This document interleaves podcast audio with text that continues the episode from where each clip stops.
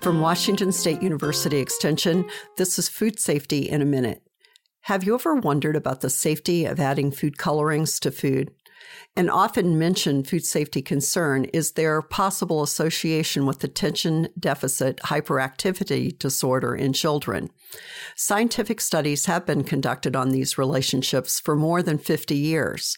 Most scientists agree there isn't enough data to indicate food color consumption is linked with hyperactivity. However, there is agreement more research is needed. Currently, a study is being conducted in California. In the United States, the safety of food coloring additives is evaluated by the Food and Drug Administration.